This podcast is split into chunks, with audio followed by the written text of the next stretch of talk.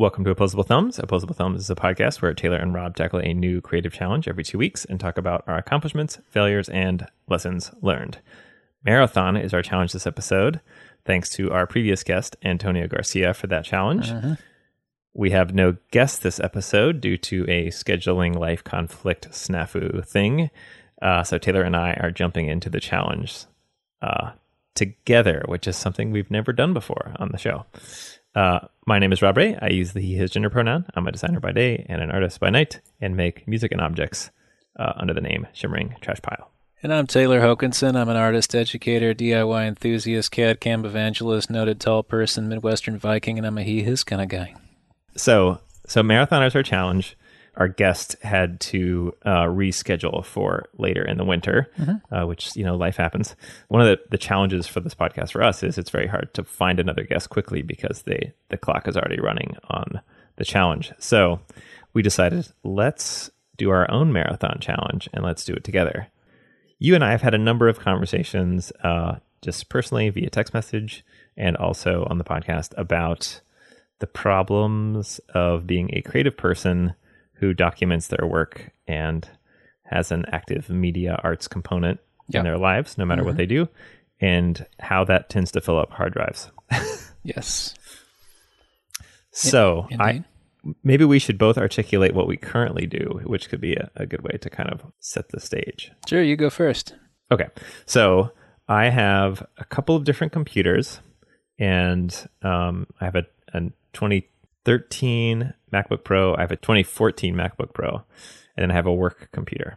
So currently, I have done the thing that I think a lot of people do. I have um, I have a backup, and I use Time Machine for my backup. A backup, right, is really just a way to be like, oh, in case my like hard drive in my laptop crashes, I have the data stored somewhere else um, that actually has become less significant to me because I do use things like Dropbox, etc., for um, a lot of my files, not just for file sharing. Uh, but you know, there we go. Uh, n- not a lot of people do that. Some people do. And then um, I have what I call my archive, and my archive is things that I don't need on my laptop uh, and take up a lot of space. And they're not touched very often. But when I'm done with a project, I move it into the archives folder. So I have that media handy. And currently, I'm at about four and a half terabytes of that stuff.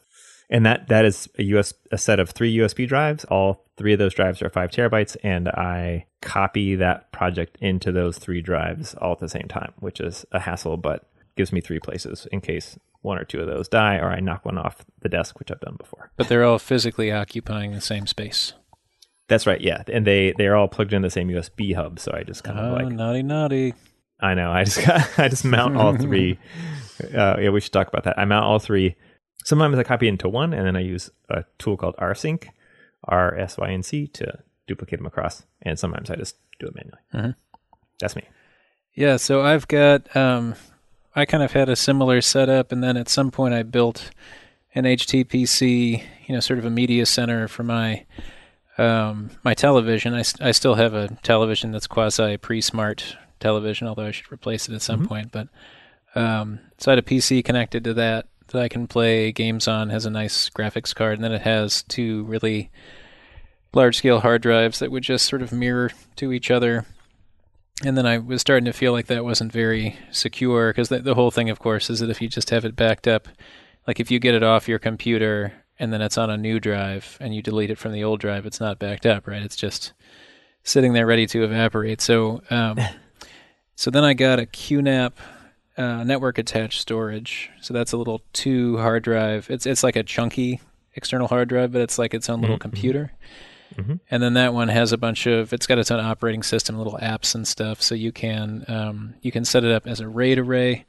And I'll have to double check. I believe it's RAID one is the type where it's just mirroring two drives. So if you have right. two two terabyte drives, then the drive will show up as having a capacity of only two because two of those are just being used for the mirroring. Um, and there's other fancy ways to do it where you stripe data across a variety of drives and so forth. And if you're really fancy, you know, you have like 12 drive bays. And if a hard drive goes down, you can just hot swap it out, just like yank it and put a new one in, and then the Right. data is distributed enough that it doesn't matter. Yep. Um, but for a non-enterprise scale like me, I was doing something like that. However, I have not been super excited about QNAP. It's just kind of a some of it's a pain in the butt to use. Um, I think its uh, its origin is China, if I'm not mistaken. So some of the tutorials are a little difficult to understand. hmm And QNAP is a manufacturer, right? Is that right? That's- Yes, but I think they also supply and support the operating system.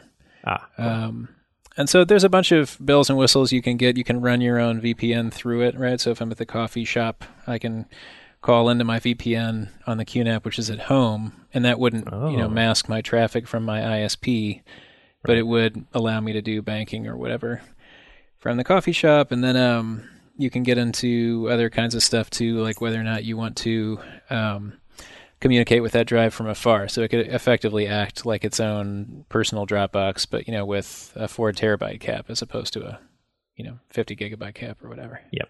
So just um, one thing maybe we should tease apart is that's a, what they call a NAS system, right? Network attached storage Mhm. versus what I have is just a USB drive. Right. And I was I, I still haven't I've been doing some researching on that on NAS and we'll talk about that. But I was curious, how do you get data onto the NAS? Because the NAS is a sort of its own computer, right, attached to your network.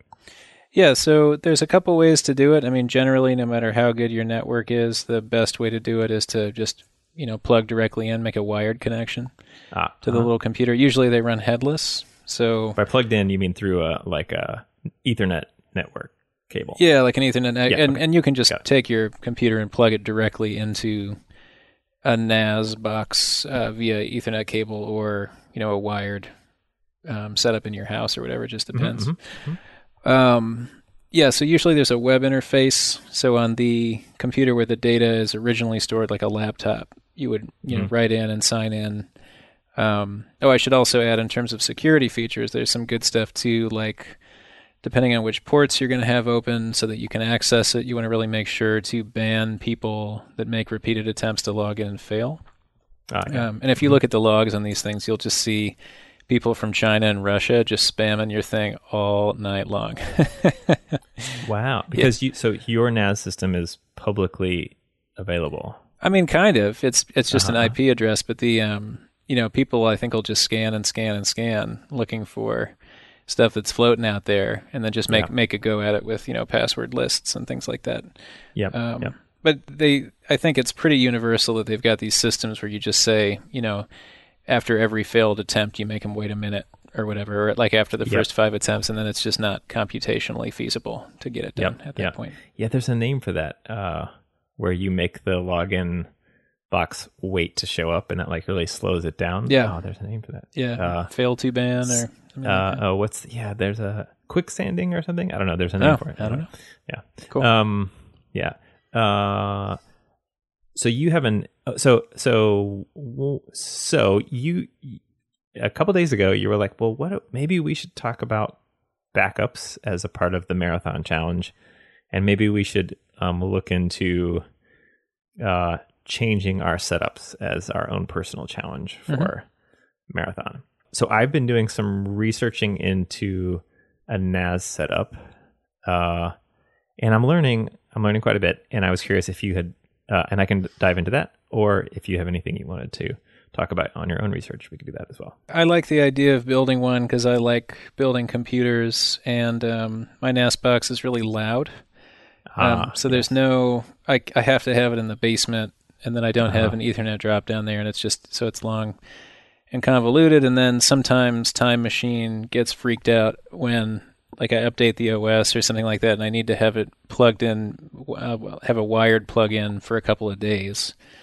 And um, so there's just a number of reasons why I need to move this up into my living space and make it easier to live with. uh-huh, Um, uh-huh. And I just, yeah, I like, you know, I, I only have one. I, I also might take the QNAP that I've got and move it to my office, assuming that the um, IT hasn't locked it down too much. And then I Ah, could have an offsite backup as well um, yeah. that's sitting I around. Yeah, so those are my uh, reasons. One of the things that's been interesting is I've been looking into NAS, and I've now been questioning whether NAS is the right solution for me, Mhm. um, for a couple reasons. So it's been about six years or more since I've thought about building a computer, Mhm. And you know the world changes, and it changes quickly. So I've been having to really dive into um, just computer building terminology. Mhm. You know, um, like there's uh, ATX, micro ATX, and mini ITX as like motherboard sizes. Well, that's been around for a long time. Yeah, I, that's how long it's been since I've had to think about it. When I stopped building computers, everybody was trying to build the biggest computer possible. Right. and and now people are building smaller computer. Like like there's been an interest in building smaller computers um which has given this micro ATX and mini ITX sizes kind of life, you know? Mhm. Uh let me send you the spreadsheet. Okay, got it. Cool. And there should be you should see a link in the top of that which should take you to a Google Doc. Mhm. Yeah, I got it. and that should let you in. Cool. So I won't go into super detail, but the thing I've learned is essentially mini ITX is little little, micro ATX is kind of the middle size, and ATX is the regular old big uh-huh. size. Sure. And it seems like micro ATX is the most popular for a, a network attached storage type solution because it's not huge and you don't need a bunch of slots uh-huh. because you're building a computer that's kind of very specifically about data storage, not about gaming or something like that. And mini ITX, even though it's smaller, can be a little bit more expensive because it's such a specialty device and mm-hmm. doesn't sort of they don't move as many units as in mini ITX. Micro ATX seems to be kind of common. QNAP is different though, right? I assume it's like probably its own proprietary board or something on the inside. Yeah, I, I mean, I've never opened it up, but it's it's Yeah. pretty small. It's Yeah. pretty, pretty tiny. Yeah. So building your own NAS, right? It's like you install an operating system and then you configure it how you want it. Mhm. I assume with QNAP, is it some sort of a web interface that you configure it through? Yeah, I mean, it kind of it winds up looking like a little desktop. Um, Uh-huh, you can't uh-huh. really drag things around, but there's icons that are like that. But so you can download apps from its little sandboxed um, app store. And, Right. Yeah, do it that way. Yeah. Yeah, cool. So Taylor, you had been thinking about building your own NAS from some components or sort of reconfiguring your your setup currently. I don't really have anything that's reusable with uh, of significance. I have like a, a tiny SSD drive that I might be able to reuse, but that's about it. Mhm. Um, so I started doing some pricing uh, and was a little bit shocked about how much building your own can cost you. I think your prices are off, man. Are you saying Are that the, the motherboard is five hundred fifty dollars? the it's the board and the, and the processor. Okay, that's closer, but I, I still think that's probably way too high. Where I started from actually is the case because I was like, well, I need to think about how many drive bays I have in my case, Mhm. and I decided that I wanted four, and I may change my mind. The reason I wanted four is because I was going to start with two drives, and then that would give me expandability to four drives Mhm. later on.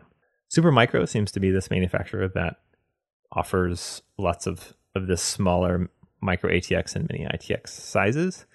And their case is more expensive than I thought it would be. It's 185 bucks roughly Mhm. uh, for for a case that supports four drive bays and and a mini ITX board plus the power supply and stuff. The reason I mention that is the motherboard is also made by Supermicro, and Taylor was shocked, and I was as well, that it's 550 bucks essentially. And then there's drives themselves, and I, I dove into all of that stuff, which has been really interesting. There's this this sort of bog standard seems to be the Western Digital Red drives. Taylor, are you familiar at all with these? Yep. I couldn't believe it, but it makes sense. They're 5400 RPM, like spinning metal drives, which I thought had just been relegated to the dustbin at this point. Mhm. Um, but because of the network, right? I assume is your is your bottleneck. You can run this 5400 RPM drive. Um, What is fifty five cent too slow to you? yes, 7200 would be was like the standard as of you know 10 years ago or something Hmm. Okay. which is interesting. But the power consumption is more, right? Because you're you're running more, and I, I I assume there's probably some other differences why a 5400 RPM drive might be a better NAS solution. Well, often they'll have hard drives. Uh, I'm sorry, uh, listed as NAS hard drive specifically. Right. So presumably it's stuff that works for that. Yeah. I was reading they have like helium or some kind of gas injected on the inside. Mhm. I don't I don't know why that is. Um, but they're not cheap. I mean, they're six terabytes each, is what I was looking at. Are uh, actually the ones I was looking at were eight terabytes each. They're 237 bucks a piece. So, I don't think you need this- six terabytes, do you? well, I have I'm at almost at five right now. Well, that's true. Right. So, and if I do redundancy, then I have to get at least two, so I can, because to have your data in one place isn't really having it Mhm. anywhere at all. Right? Yep. So, So then I was like, okay, that's five hundred dollars in drives out the gate. Yep. So then I was looking at this is an interesting phenomenon. Taylor, have you heard this word shucking before? No. I mean, unless you're talking corn, yeah. Yeah, so, yeah. So shucking is these companies sell external drives in cases, plastic cases, Mhm. and they sell them for less than the drive by itself. Okay. So shucking is this term where you buy an, a drive in its external case, pop it out of the case, and throw the case away. Yeah, interesting. I had not Yeah. come across that. But of course, because it's you know uh, the this like the relationship between consumer and accountant at large corporation, what they decided they would do is they internally um, alter these drives so shucking is less uh, enticing. And I think what it is is if you have certain pins plugged in, uh, certain capabilities are turned off Right. or if you don't actually I, I know what it is is if you have i think if you don't have certain pins plugged in certain functionalities are turned off so now there's this board you can use where you can fake it so like it it the drives think they have this specific pin lit up Yeah. so anyway Uh, long story The cat long and mouse, yeah. that's right it's a cat and mouse game between these manufacturers and people who are looking for the cheapest drives they can get but it is i mean in some cases shucks drives are 30% less than buying Crazy. an yeah an external drive on it uh, like a, a non-external drive just a drive in its in its box so uh, that's been an interesting pursuit i haven't dug into the pricing differences there so all told i'm at f- almost $1500 for a machine for like i have nothing and i want to end up with a build my own nas solution mhm. and taylor uh, without being too specific about how much you paid for yours how much roughly less is was your solution or was it about the same Uh, you know, it's been a while, so I'd have Yeah. to. I think it was like the QNAP TS two two eight, something like Uh-huh, that. uh-huh, and uh-huh. it looks like something in that category is probably under five hundred bucks. But Yep. that, but that's without the drives, though. So yeah, but you know, uh, it's got its problems, and um, Yep. also I really like building the machine. But so you, you're starting yeah, to lean away yeah. from it because I think you can Well, get your price down by at least thirty three percent. So I'm I'm on the fence. I do think it would be really interesting to build one. This is my first build spec, so Mhm. I, I have a spreadsheet with all the stuff in here. So I'm going to try to figure out also like what corners can I cut. The case is significantly expensive, so maybe I could get that down. Yeah, for the sure. board, like you said, feels expensive, so maybe I can get that down. I mean, um, I mean, I'm just looking on online quickly at some Mhm, at a mhm. 2018 build, Yeah. and here they've got a motherboard that's bigger, that's 150 bucks, Uh-huh, and then they're uh-huh. suggesting two processors, one's 65 and one's 120, and that was last year. uh-huh. You know, Yep. so I think, Yep. yeah, I, I think that you can get the cost down, maybe even to 50 percent of what you can Yeah, I hope get. so. I hope so. Taylor, do you have any thoughts about where you might, how you might navigate through the challenge? Yeah, I need to. I need to look at um. I, I built a little uh, Linux box to run a CNC machine uh, with tur- uh, not Turbo CNC uh, EMC2 that I just really haven't been using, and I was thinking about switching that over to being effectively. A, um, Mhm, mhm. I'm not as worried about uh, front access of the of the actual drives because I would probably just run each of them for two years and then swap them out and. Like uh, this isn't a production environment. Yeah, I'm in the same boat. Um, yeah, and I think you know, ultra high speed is also not my priority. I just want something that I I can really understand how it's functioning, so I can Yeah. uh, maintain it well. And I feel like the QNAP stuff is not quite as turnkey as I would hope. Mhm, mhm. Um, and uh, and I also like you know supporting the open source projects and getting involved and figuring out how they operate and and so on. So um, yeah, I'm curious to see how much stuff I currently have. But you know, the, the other thing to think too is if you're really doing it right, a lot of people will say that you should be replacing those hard drives, you know, the, the literal Right. drives. I think every two years Right. Um, before they start crapping out on you. So I think my QNAP is the drives at least are probably end of life. Um, Mhm, mhm. because I don't want to have any any accidents. So maybe I can take that. You know, if I'm going to be spending money on the drives anyway, um, Yep. it's not like looking at this thing is something that um, you invest in and you don't have to invest in again. Is is um, not entirely the the full story. Yep. Yep. Yep. Totally makes sense. Oh, Rob, I think you got some thinking to do in terms Yes. of whether this fits into your um, your way forward. I, I mean, I, I definitely am trying to evolve my my whole media life all of the Same. time. I mean, Same. I just Yeah. redid my website um, so Yep. that I can be a better candidate for opportunities, and then I need to figure out what to do with four billion child pictures and like how they're going to be tagged and Yes. stored. And then I have because the i because iTunes is such a pain in the butt. You know, I'm Yep. constantly downloading pictures to my computer, but not necessarily deleting them off the phone. Yep. So I'm also going to have to figure out all of the duplicate and triplicate and uh, Yep. yeah. So it's an ongoing thing to me. But but I bet I bet that we can if you can share out that um, and it looks like you already have. But if you can make me an editor on the Google spreadsheet, Oh yeah. I can Yeah, get in there and and I, I bet we could drive that price way down. Taylor, thanks so much for instigating this challenge. I think it's definitely interesting. It like affects every creative person's life. Like, how do I keep all these versions of my things that I've done? So, Yes, the opposable thumbs backup solution. so this is our first conversation. It's just a few days after the challenge started.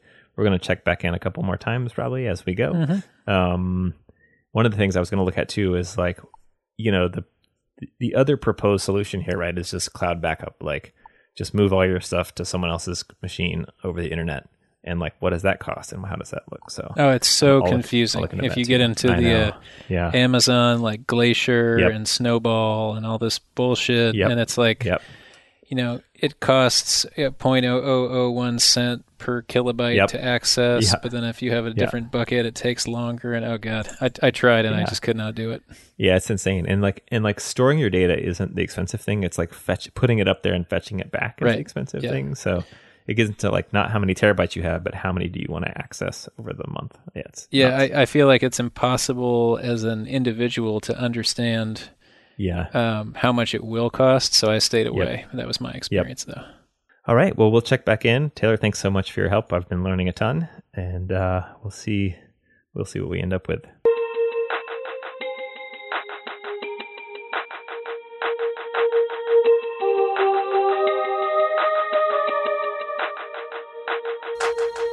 Am now recording. Cool.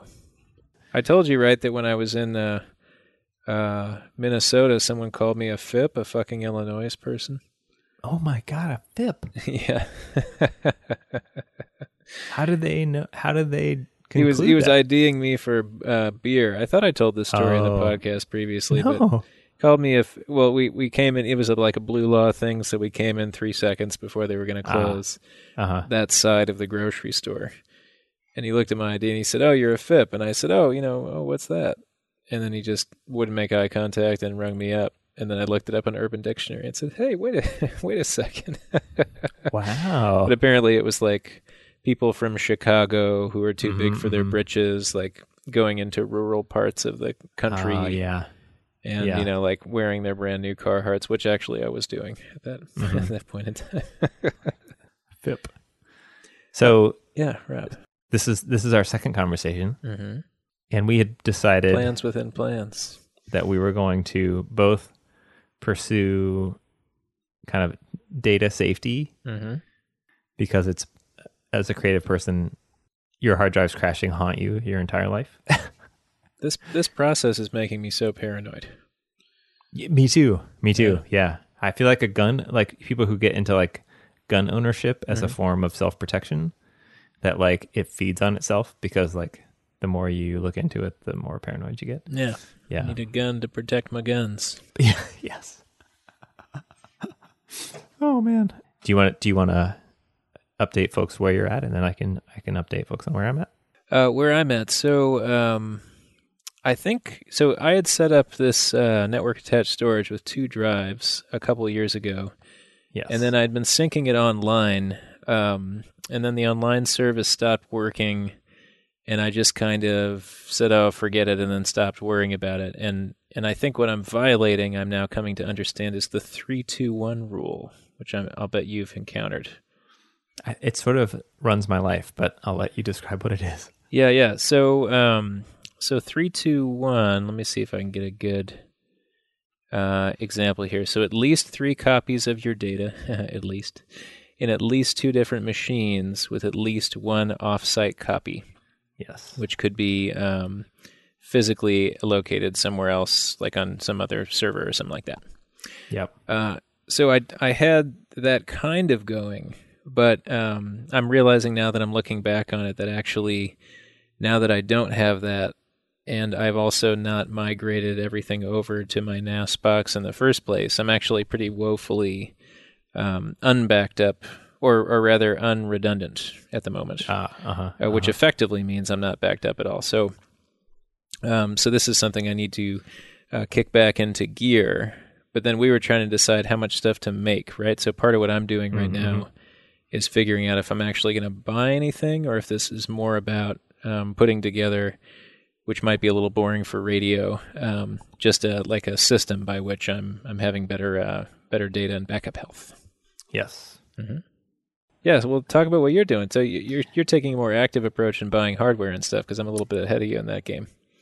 You and I have sent a number of text messages and stuff back and forth. Mm-hmm. And this whole thing is like, it's all consuming. You know, there's just so many options, there's so many configurations, there's so many vendors, there's so many ways you could do it yourself, there's so many opinions about all the vendors and the ways you could do it yourself. Like, it's really bonkers. Yep. So I decided one one important thing for me, which was I really only have one laptop that I need to back up. I have another laptop, but it's like what I use to just do basic tasks on. And pretty much, even if I was working on something and the drive died immediately right there, like it wouldn't be that big of a deal. So I decided what I really need is not a NAS, and I have like um.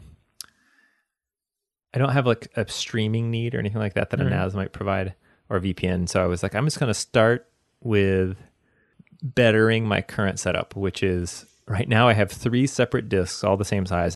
Every couple weeks, I copy the files from my hard drive, my like my working laptop drive, over to those three disks, and I just do it like copy paste paste paste. You know, like but I how do you do versioning control? That's the thing I'm trying to figure out. often what I'll do, like say I have a project that I want to re-edit the video on, which Yeah. is something that came up for me recently. I pulled that video file off my RAID, like the folder. Let's call it, um, you know, like a like opposable thumbs number one. Like say I wanted to re-edit that podcast, I would just take that folder off off my backup, edit it, and then just copy right over the old versions on the three Okay, when I was done. So I just kind of overwrite it. It's kind of a one way copy sure. um, which could get dicey because I have done stupid things in the past where like I'm just going to copy to one drive and then I'll copy to the other two later, you know, if I'm in a Yep, hurry or yep. something. And then that bites me in the butt because if you forget about it or something, you're in trouble. So I've had to deal with that. But so what I decided I would do is I would get an $80 two bay uh, hard drive enclosure that will hold two hard drives, either Mhm. the, the two and a half inch ones, like the little ones, or the three and a half inch ones with the classic old school big ones. And so I got that.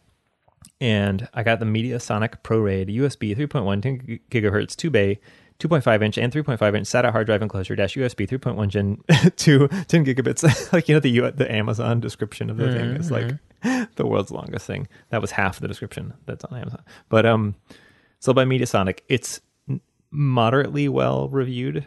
Um, the Mediasonic I think is known for like the cheaper RAID alternatives and stuff, and some of them are seem like they're pretty crappy, and some of them are pretty good. Anyway, so I have three five terabyte drives, and so what I decided I would do, and I'm going to run out of space in that on that five terabytes soon, but I decided for now what I would do is I would take two of those five terabyte drives, pop them out of their aluminum enclosures, which I did, and put those two five terabyte drives into this box. It's just a plastic box. It's the size of um like a couple hardback books. You know, it's not that big, and uh, pop them in there. And then what's nice about that, right, is then the drive just shows up as a single five terabyte drive, even though there's two of them, and it copies for me to the two drives, right? So if I if I copy onto it, I name that drive Abracadabra because it's it still feels like magic. Um, so now if I copy those files over to Abracadabra, I know it's going to go to two drives automatically. Now there is right like there is the thing where people say like, well, if your RAID controller gets weird or you have bad memory in your laptop or something, it's going to copy bad data to both of those drives, which is is true. Uh, but I'm deciding to take that risk for now. And then I have my other five terabyte standalone drive of the three I originally had is my backup is you know is my backup of that and i'm not doing any kind of automation on that but i'm going to so where I'm at right now is Abracadabra is up and running.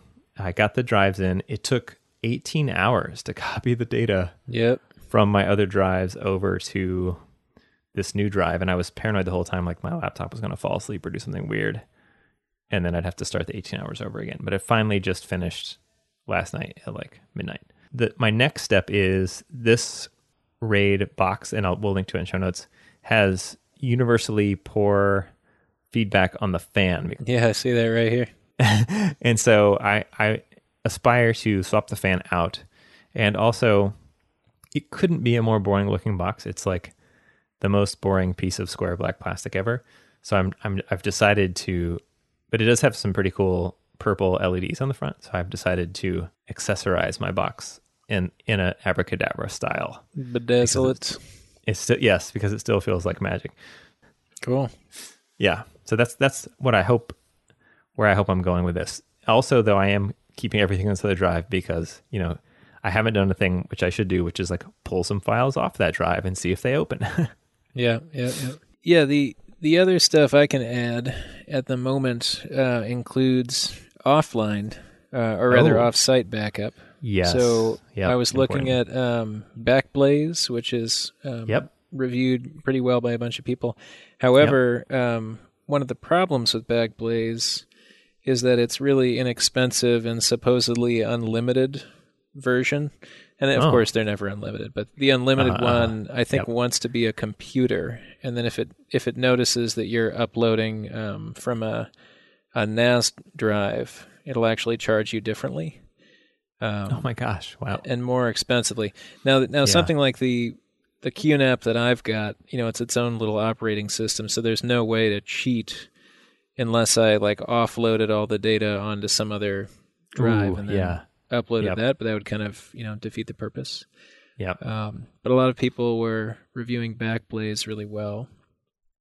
Um, and then the other things I was looking at, I can post this. There was a, a particular post on uh, QNAP on Reddit. I know you were looking at the Oh, subreddit uh, Data Hoarders.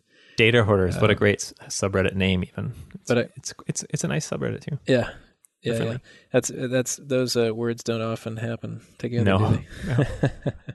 um, but I found a really nice article about how RAID is not backup, of course. But then it Yeah. instead of right. people just um, yelling that at you, it really goes and describes why that's the case. Yeah, that's nice. I don't have an offsite backup to your point, and that's a, a really good idea. I mean, it's something to think about, but I, I think as long Yeah. as you have, you know, I'd recommend taking at least something to the office. Yep. Um, Oh, that's a great idea. yeah.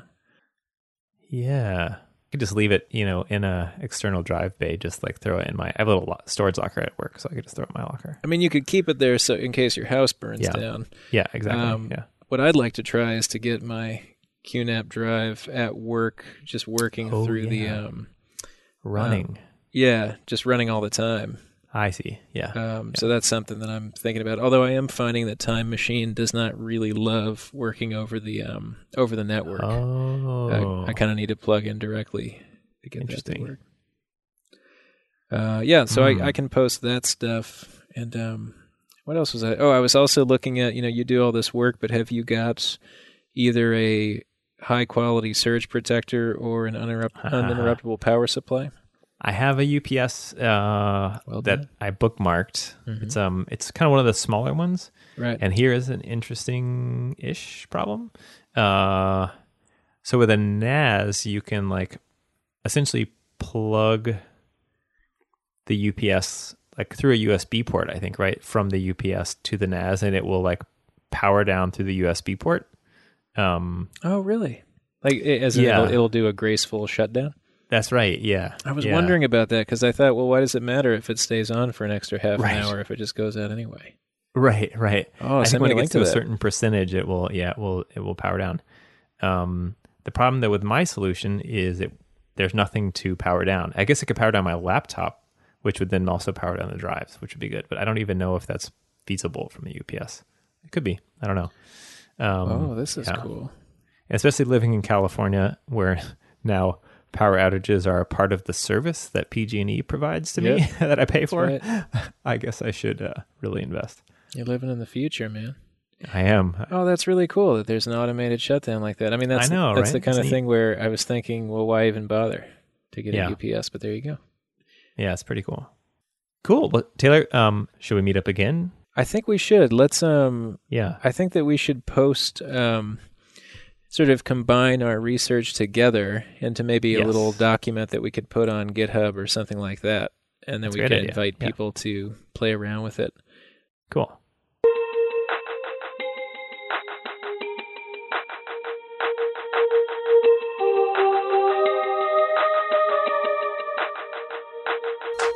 So, Taylor, this is our third session, our third session of commiserating about marathon and our data marathon. What have we done? We've investigated lots of things. I put together a small RAID array, and now, Taylor, I have promptly lost data. Amazing. Yeah, Yes. when you texted me that it's like too too perfect in a way. Yeah. So so it's it's lost lost? Well, here's a quick summary of what happened. I Mhm. was, I had recorded some video of putting my RAID array together. Oh, I'll, I'll uh, while we're talking, I'll I'll send you over a little image of my Adobe Premiere session with all the files missing. So um, I was like, oh, I'm gonna do some extracts of screenshots to uh, send Taylor for the website, so people can see me putting my RAID array together. I was pretty proud of myself that it worked out. And so Premiere has this slightly weird thing where there's like a weird bug or something I'm doing where you import one file and then you go to import the next one and the sound file doesn't come through. It's just like video only. So you have to close out Premiere, reopen it, and pull it in. And I had like 10 of these I had to do because I had short clips of stuff. And then I started doing that and I drug one in. in so the Mac makes sounds, you know, for various things like you've copied a file over and it goes like blang or it does whatever. Yeah You do the it made the- a weird sound that I was like, huh? It's one I'd heard before, but I, I can never place like what it is telling me. Sure. And then I was like, wait, all of my files in my Premiere session just disappeared. Like they just went red. Wow, wow. And I was like, what what what just happened? Like I sometimes you'll do like a weird mouse thing and like your files or folder will like move up a folder or something because Mhm. you accidentally dragged and dropped it. So I'm like, well, no problem. I'll just search one of the file names, it'll come right up, and then I'll be on my way. And then I was like, hmm, nothing it's not showing up. and I was like, oh, maybe I mistyped the file. You know, you do the thing where you're just like, oh, man, hmm, oh, must be some simple explanation for this. And Taylor, I have no idea where the data went. That's crazy. Yeah. What should I have been doing all this time? I should have been doing Time Machine, which would have backed up this, been backing up this data already, right? Except that I had pulled all my USB drives out of my thing because I was putting my RAID array together. but, you know, silver lining, I will be adding to our GitHub anything I discover about file recovery software because I've been looking into that. and it's part of it, right? Sometimes data goes away. So, Well, it's not. I don't know, man. I, I still think that you have. Did, did you get a chance to do Spotlight and then search via date created and stuff like that? I didn't do date created. I just did the file name. So I will definitely do date created. Uh, I think there's still a what I come up possibility. I've I've found that Mac uh, search functions are not as um, intuitive as I would like. Right, right. Okay, this is really going on in a limb. Okay, what if great, you great. accidentally renamed the folder with a period and now it's a hidden Oh. folder? That I mean, sure. That that's yeah, actually a great uh, thing to check on. Yeah. So yeah, Yeah. anything. I'm gonna see what I can do. So you Um, can. There's some pretty easy ways, I think, just to view the actual contents of a directory, including all the hidden files. That would be yeah, like in the terminal or something. I'm sure I could do like a show, like a Mhm. ls dash something something something to see everything. That's a great idea. I did mdfind, which is um, maybe there's mdfind is like a command line version of Spotlight. It's like what Spotlight I think runs on top of. You know. Oh, interesting. And so I bet there's also like a hidden file switch I could add to mdfind the mdfind command. I'm looking it up right now. Let's see here. com.apple.finder apple show all files. Yes. Aha.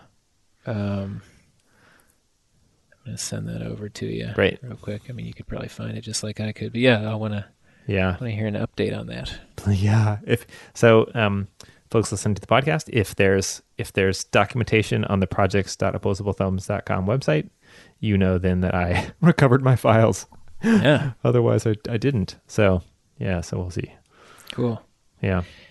Yeah, the only other thing I have to add is um, I was kind of going around and around about changing my hardware setup, but I think I've got a lot of things in place, and now I'm just going to Ah, wait yeah. till Thanksgiving to buy new hard drives for when the uh, Nice. Black Monday deals happen. Definitely going to be sales. Yeah. Yeah. So one of the big things that I'm trying to get into now is to establish for myself a practice of um, doing um, data management on a regular basis. You know, a couple times a week, Right. and then to leave myself notes and to let me know, you know, this is the primary data, and then this is the place where I'm um, making copies of it. So that if I ever sit down and ask what's the most current one, I should have a system that tells me, you know, Ooh. definitely Yeah. um, and and so right now it's going to be I'm going to try to house all of the sort of um, the primary backup on the network attached storage because I can also reach that um, from outside the house. I can tunnel into it, wow. Yeah. and then I'm going to yeah. move it, you know, move copies of that over periodically back onto the PC, which is in Right. a different part of the house. That's great. Um, and then may even go so far as to do a backup to an external drive or something yes. like that. as I know. I know. Now I'm like, wow. Yeah. I'm really paranoid now. But clearly, the thing that you were doing didn't have to do with your new backup solution, right? It No. was just some kind of weird fat finger. Except But that, except that I had crazy. unplugged my my regular Right. thing. time machine. time machine. Yeah, yeah, Yeah. Which I normally just let run because you know why not? And Mhm. of course I unplugged it. Oh my god. Oh, so our, our, our GitHub repo. So um, Taylor, Mhm. you've you've added some things, and I I am going to as well.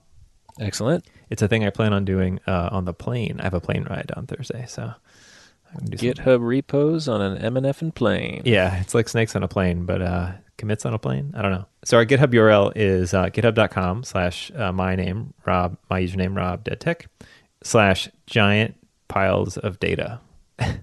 with little dashes in between. Yeah, Good. good. Yeah. So, and and people can certainly, um, if they have any ideas about just a nice, solid, um, sort of personal backup um, philosophy, you could Yes, just issue us a, a push request. that's right. Yep. We'll stick it in there. Yep, indeed we will. You can find, hopefully, maybe if if I have any photos, photos of our finished projects over at our project site, projects.opposablepodcast.com. And we also have links in our show notes, and we'll post cool stuff to our Instagram account, which is opposable underscore podcast. We'd like to send you an opposable thumb sticker. Just share a podcast episode on social media or rate us on iTunes or some other cool thing to let people know about the podcast, and we will mail you a sticker. Just hit us up at our Instagram, which is opposable underscore podcast, or at our email address, which is opposablepodcast at gmail.com. Also, let us know what you do to back up uh, your data and not do horrible things like I just did uh, at our email address, which is opposablepodcast at gmail.com. We'd like to give a shout out to Wesley Ellis, Charlene McBride, Adam Mayer, Deb Chatra, Blondie Hacks, Nik Kantar, Walter Kitundu, and David Bellhorn. They're our top Patreon supporters, and if you'd like to join them in our League of Patreon supporter badasses, please go to patreon.com slash opposable thumbs to sponsor us. Anything you can donate really helps keep us going. And just a quick, like, I really have to give a shout out to them. It's super awesome. We just got our Patreon uh, thing in the in email saying like, hey, you got some money in your account, and it's really rad. Uh, it covers our hosting fees, which is super awesome, and um, it's just really cool that people um, support other folks. Um, we also try to pay it forward and support other people, some other people as well. Um, where were we? Ah, our podcast is dedicated to providing a harassment free experience for everyone, regardless of race, gender, age, sexual orientation, disability, physical appearance, body size, knowledge of subject matter, or religion, or lack thereof. We actively support an inclusive environment and we want you to be a part of it. You can check out our full code of conduct over at our site.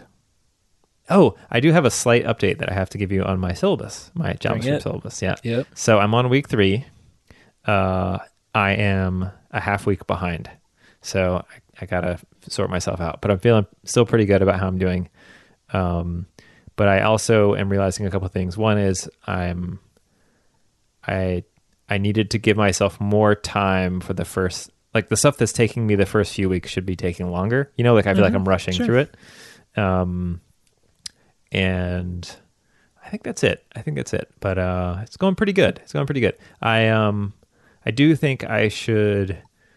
Uh, one of the things I I had in my thing was in my syllabus was that I should like share more, or post more. So like, because in doing that, you you both attract, com like people's attention and people want to talk we'll talk about it with you and also just it's a good way to be like i did a thing it's like you can kind of celebrate what you did so i'm not doing that so well i just have like js files that i drag into my browser and then look at them so so i'm Well, getting there Don't be too hard on yourself. It's only week three now.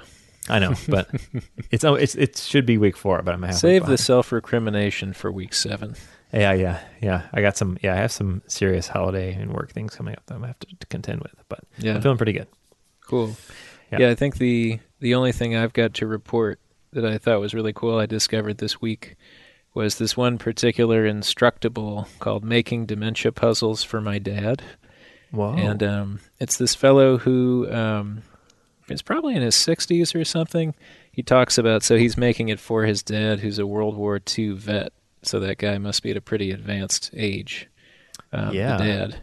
And so the woodworker um, goes through all making these kind of like optical illusion puzzles and things like that because his dad, um, you know, despite cognitive difficulties, is Uh-huh, still uh-huh. attached to the material and and so on. But um, but also it's this whole really amazing. Um, he talks about the history of his dad and growing up in a military family. Like the first part of the instructable says, I wish I could say that my dad was always there for me when I was a kid, but in fact he wasn't. Whoa. and then like, yeah, it's super interesting and like he um talks about how his different sisters are um uh, visiting or not visiting enough or how one of the sisters goes to visit the dad and takes down all the pictures that they'd put up and he thought that that was really heartless and it's like all woven in in the context of making these woodworking puzzles so it's it's quite a read Wow. not the kind of thing you tend to find on instructables but we can, Uh, we can post right. that in the show notes Oh yeah, cool. Yeah, it's a good idea. Yeah. and the comment, the comments, it's just like every single person is totally, it's really speaking to them because they're all just writing and saying, you know, you sound Oh. like such a great guy, and Uh-huh. I totally feel this, and I'm right there with you. And yeah, so it makes you, you know, Instructables has gotten as these things all do a little corporate, and um, uh, I think I was also complaining about the other day. You know, anybody could put anything on there, so some of them are just total shit. Yeah. but Yeah. this one was was amazing for a couple of reasons. Yeah, that's cool. That's cool.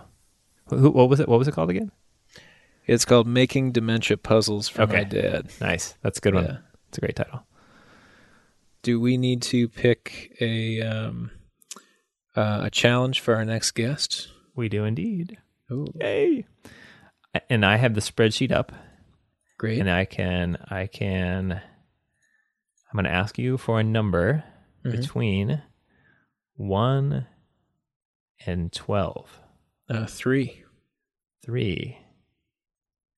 Aha! We have it. Our challenge is gridlock, Oh, cool. given to us by Liz from Blitz City DIY. Hey, thanks, Liz. Yeah, Liz has been uh, blowing it up. I've been her Instagram is great to follow. Totally. Man, So great. She really Yeah. really keeps on top of that sort of professional, frequent, good looking, um, uh, good looking documentation and that kind of thing. Yeah. Blitz City DIY. I mean, she has so many projects going on. It's amazing. Yep. Yep. Just always working through stuff. So that's really good. hmm All right, cool. I will let Liz know know that we have selected gridlock, and hopefully, um, whatever we make will be exciting to her and to you, dear listener, And then and to our guest, who I'm just about to let know. Cool. Well, Taylor, yeah, we we will be back with our yeah, guest. we sure will.